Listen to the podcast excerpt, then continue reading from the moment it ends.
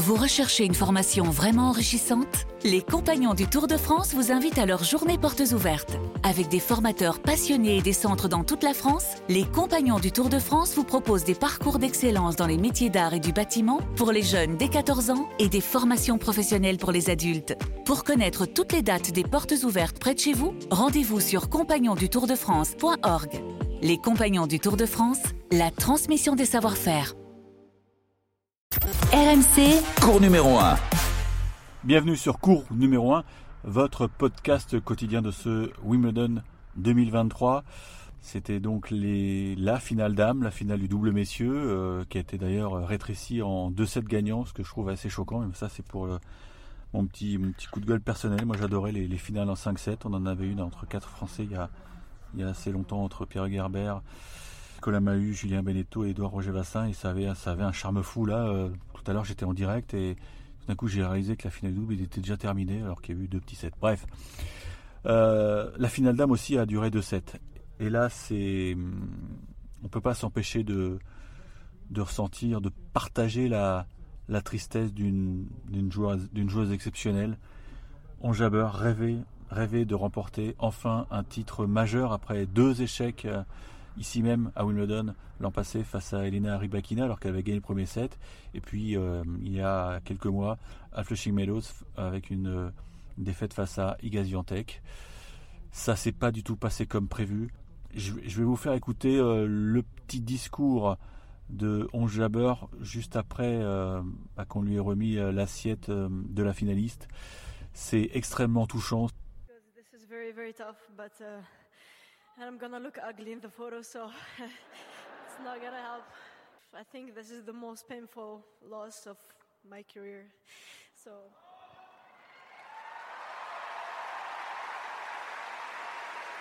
Oui, la défaite la plus douloureuse de sa carrière et, on se met à sa place. Elle lui était promise quelque part. Du moins, les bookmakers étaient convaincus que moi, dans les paris RMC, euh, je me méfiais de l'émotivité de, des deux joueuses. Et finalement, c'est c'est Onjaber qui a craqué, qui a craqué de manière presque inexplicable parce que euh, le début de match était parfait pour elle. Elle sentait bien la balle, euh, euh, 2-0. Et puis elle a commencé à, rater les occasions et à rater, à rater, à savoir qu'elle aurait pu mener 4 jeux à 0 sans qu'il n'y ait absolument rien à dire. Et finalement, Vondrousova s'est s'est accroché euh, avec son, jeu très spécial, un peu comme, euh, comme Medvedev, une sorte de, pieuvre qui remet un peu tout, qui utilise beaucoup le, une sorte de slice flottant qui te permet non seulement de, bah de, de gagner du temps, mais qui empêche l'adversaire de, s'appuyer sur la, vitesse de balle. Et, c'est comme ça qu'elle a grignoté son retard pour finalement donc remporter le premier set 6-4. Et là, on a vu toute la détresse de, de Onze Jabber euh, qui commençait à, à baisser la tête, avoir un body language très négatif, breaké d'entrée de deuxième, la Tunisienne euh, euh, vraiment broyée du noir. Et finalement, elle a perdu 6-4, 6-4. J'avais de la peine. Franchement, j'avais de la peine parce que c'est une fille qui, méritait peut-être, mais bon, le mérite à ce niveau-là, ça, ça veut rien dire. Mais c'est vrai qu'elle avait réussi un parcours fantastique. euh, Je vous en avais parlé, battre quatre anciennes vainqueurs de, de Grand Chelem à la file. Peut-être qu'elle avait laissé trop de gomme, trop d'énergie. Et finalement, euh, on se rend compte aussi que, que cette journée avait, avait mal débuté. Vous savez, parfois vous vous levez du pied gauche. Et ben là, il y a, une anecdote qui est, tout à fait révélatrice hum, du jour 100.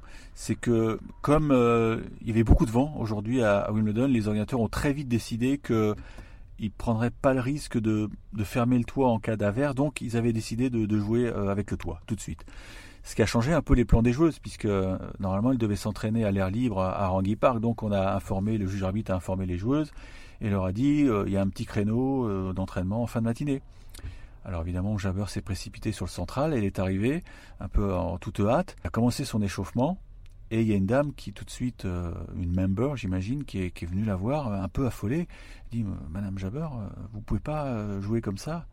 Elle était en noir, t-shirt noir, short noir, c'est totalement interdit sur le center court, même pour une séance d'entraînement. Stupeur dans, dans le camp de la Tunisienne, parce que c'est quand même une, un warm-up qui est perturbé.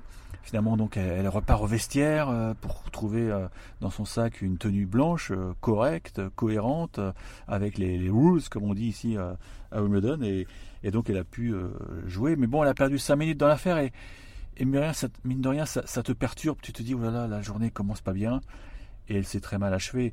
Elle a mis une heure et demie avant de, venir se présenter les yeux rougis en, conférence de presse et, et avant de, l'écouter en français, elle a, livré une petite anecdote sympa, enfin sympa, une anecdote euh, touchante, euh, puisqu'il y a ici le tournoi des championnes, euh, des légendes et, notamment bah, Marion Bartoli qui est là et Kim Clijsters notamment est, est venu réconforter euh, Jabber.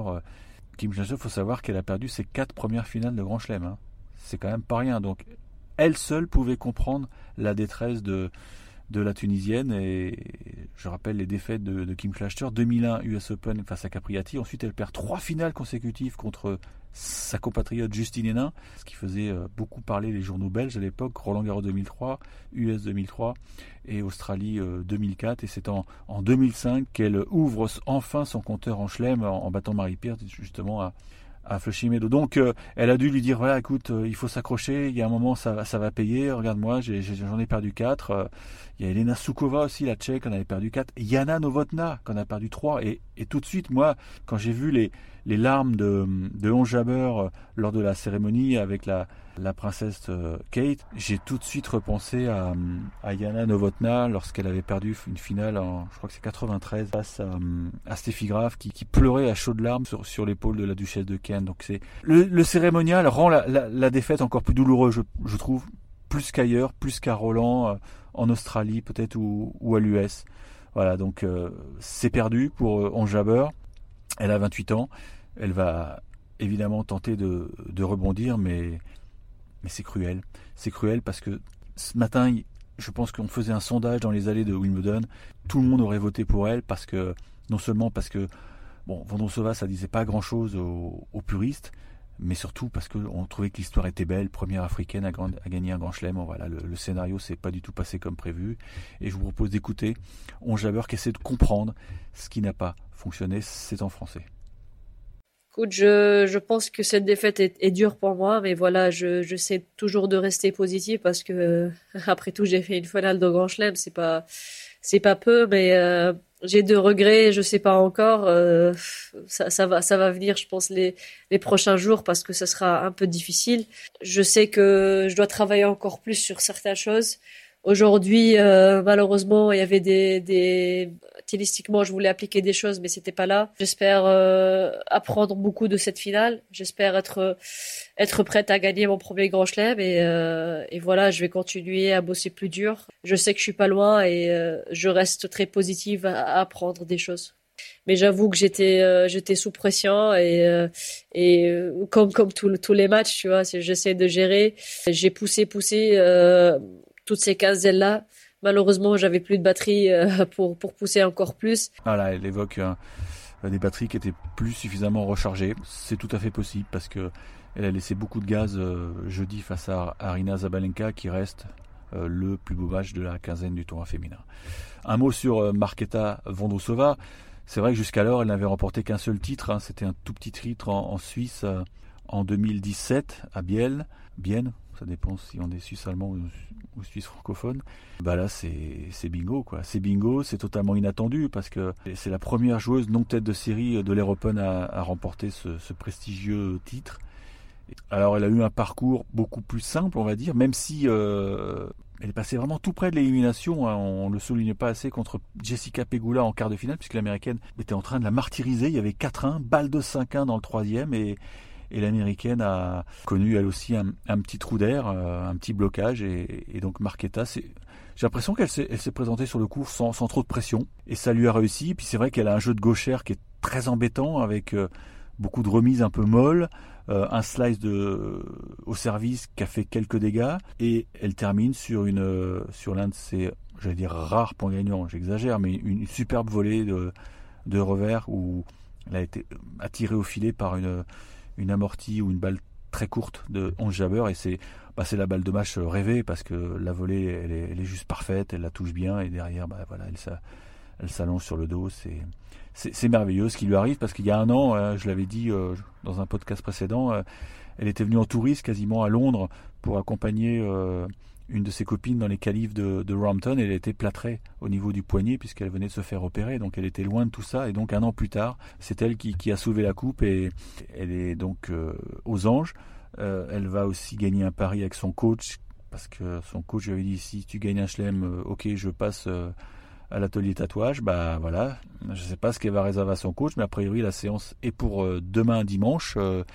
Et je pense qu'on verra le résultat sur les réseaux sociaux parce que voilà, c'est une histoire assez rigolote. Il y avait aussi la présence de son, de son mari qui pleurait à chaudes larmes, euh, qui jusqu'alors euh, gardait le chat euh, à, la maison et son mari qui est peut-être très juvénile, qui était vêtu d'un t-shirt, en l'impression qu'il l'avait pas repassé. C'était un t-shirt blanc, c'était assez bizarre. Enfin, en tout cas, il s'était pas du tout apprêté pour pour, euh, pour ce, match prestigieux de, de, son épouse. Et, c'est une belle histoire. Alors, les conséquences au classement, je vais vous en parler parce que ça nous permet d'évoquer aussi le cas euh, Karen Garcia. Karen Garcia va rester cinquième mondial lundi au classement WTA. Euh, elle va encore devancer 11 Jabber. Et, et Marketa elle, sera top 10 pour la première fois de sa carrière. Mais vous le savez très bien, vous qui connaissez le tennis, à partir de maintenant, on ne parle où on ne jette un œil qu'au classement race, donc qui ne tient compte que des résultats en 2023. Et là, pour la Lyonnaise, c'est pas pareil, c'est pas la même histoire. Donc voici des positions donc euh, que vous trouverez lundi dans, tous les journaux ou les sites. Donc Zabalenka est pour l'instant maillot jaune avec 6455 points. Ziontek est à 5685. Avec ce, nombre de points, vous êtes déjà qualifié pour le Masters. Hein, ça, c'est soit dit en passant. Ribakina est numéro 3, Pegula numéro 4, 5e Vondrousova qui est 2936 points. Donc euh, la Tchèque est en excellente position pour euh, décrocher sa place pour le Masters. On Jabber 6e comme à WTA, ça bouge pas. Et euh, la position qui, qui inquiète, c'est Karen Garcia, donc 18e, 1631. Ça veut dire que si elle veut euh, retourner à First Soft. Oui, je crois que c'est maintenu. Hein. Ah non, c'est peut-être en Asie, pardon, c'est en Asie. Je crois que j'ai une grosse bêtise. C'est en Chine cette année. Euh, si elle veut euh, disputer, défendre son titre, eh bien, il va falloir cravacher cet été. A priori, on ne la retrouvera que sur le ciment américain. Bon, elle a besoin de digérer aussi. Elle a quitté Londres il n'y a pas très longtemps, puisque vous savez qu'elle a fait un joli parcours en double. On souhaite qu'elle réussisse aussi, aussi bien. Elle aura déjà un titre à défendre à, deux titres à défendre. Enfin, celui de Varsovie ne va pas le défendre, donc euh, va pas bouger au nombre de points à la race. Mais ensuite, il y aura Cincinnati à aller chercher. Et puis on arrivera à l'US Open. Bon, je pense qu'elle sera quand même parmi les, les 8 premières têtes de CA. Peut-être pas, elle sera dans les 10, je pense à l'US Open. Hein. Du moins, on touche du bois. Mais en tout cas, ça va être un, beau sprint à faire pour, euh, pour Caro, qui, est reparti déçu. Mais bon, il y a quand même des, choses intéressantes. C'était, un, grand chelem qui est quand même euh, meilleur que Roland Garros. Que vous dire? On est samedi après-midi, là il est 19h, je suis en train de regarder euh, des légendes qui jouent sur Central, mais on est tous évidemment euh, impatients que l'horloge euh, tourne parce qu'on a envie d'être à 14h à tout PM demain à Wimbledon avec cette finale de rêve entre les, deux meilleurs joueurs du monde actuellement, entre le patron contre le génie. Novak Djokovic va-t-il remporter un, un huitième Wimbledon avec un il va être sérieusement euh, menacé, sérieusement ébranlé à mon avis par, euh, par Carlos Alcaraz, parce que autant au début de quinzaine, euh, les cotes étaient largement en faveur du Serbe, mais la manière dont Alcaraz s'est comporté en quart et en demi-finale, ça a beaucoup impressionné les, les observateurs. Je ne vais pas dire que la tendance s'est inversée, mais on s'attend effectivement à un feu d'artifice. Un feu d'artifice parce que les, les deux sont au sommet de leur art ce qui, ce qui paraît incroyable de dire ça alors que euh, Carlos Alcaraz, l'Espagnol, ne dispute que son troisième Wimbledon, mais il a une capacité d'adaptation au gazon qui est, juste bluffante, mais on l'avait déjà vu au Queens, il a remporté le titre, ce qui lui a permis d'être tête de série ici. Et, Djokovic au sommet de son art parce qu'il maîtrise tout, il maîtrise tout, euh, même quand l'arbitre euh, l'embête avec un hindrance, avec un avertissement, même quand le public le perturbe, euh, il a réponse à tout. Il a réponse à tout et il a aussi euh, la confiance d'une belle série dans, les tie-breaks et il est quand même très probable qu'on ait euh, un voire plusieurs tie-breaks dans cette finale. Donc on va voir si, Carlos Alcaraz a les nerfs. Et je vous propose d'écouter une petite pastille, comme on dit dans le, métier, un petit son de Novak Djokovic qui, venait d'apprendre que, que, Carlos Alcaraz venait de détruire euh, Medvedev. Il était en, conférence de presse et, c'est vrai qu'il était un peu surpris qu'on lui demande déjà de parler du finaliste parce qu'il ne pensait pas que ça, irait aussi vite. La dernière minute de Djokovic, elle, résume tout parce que il, est filou.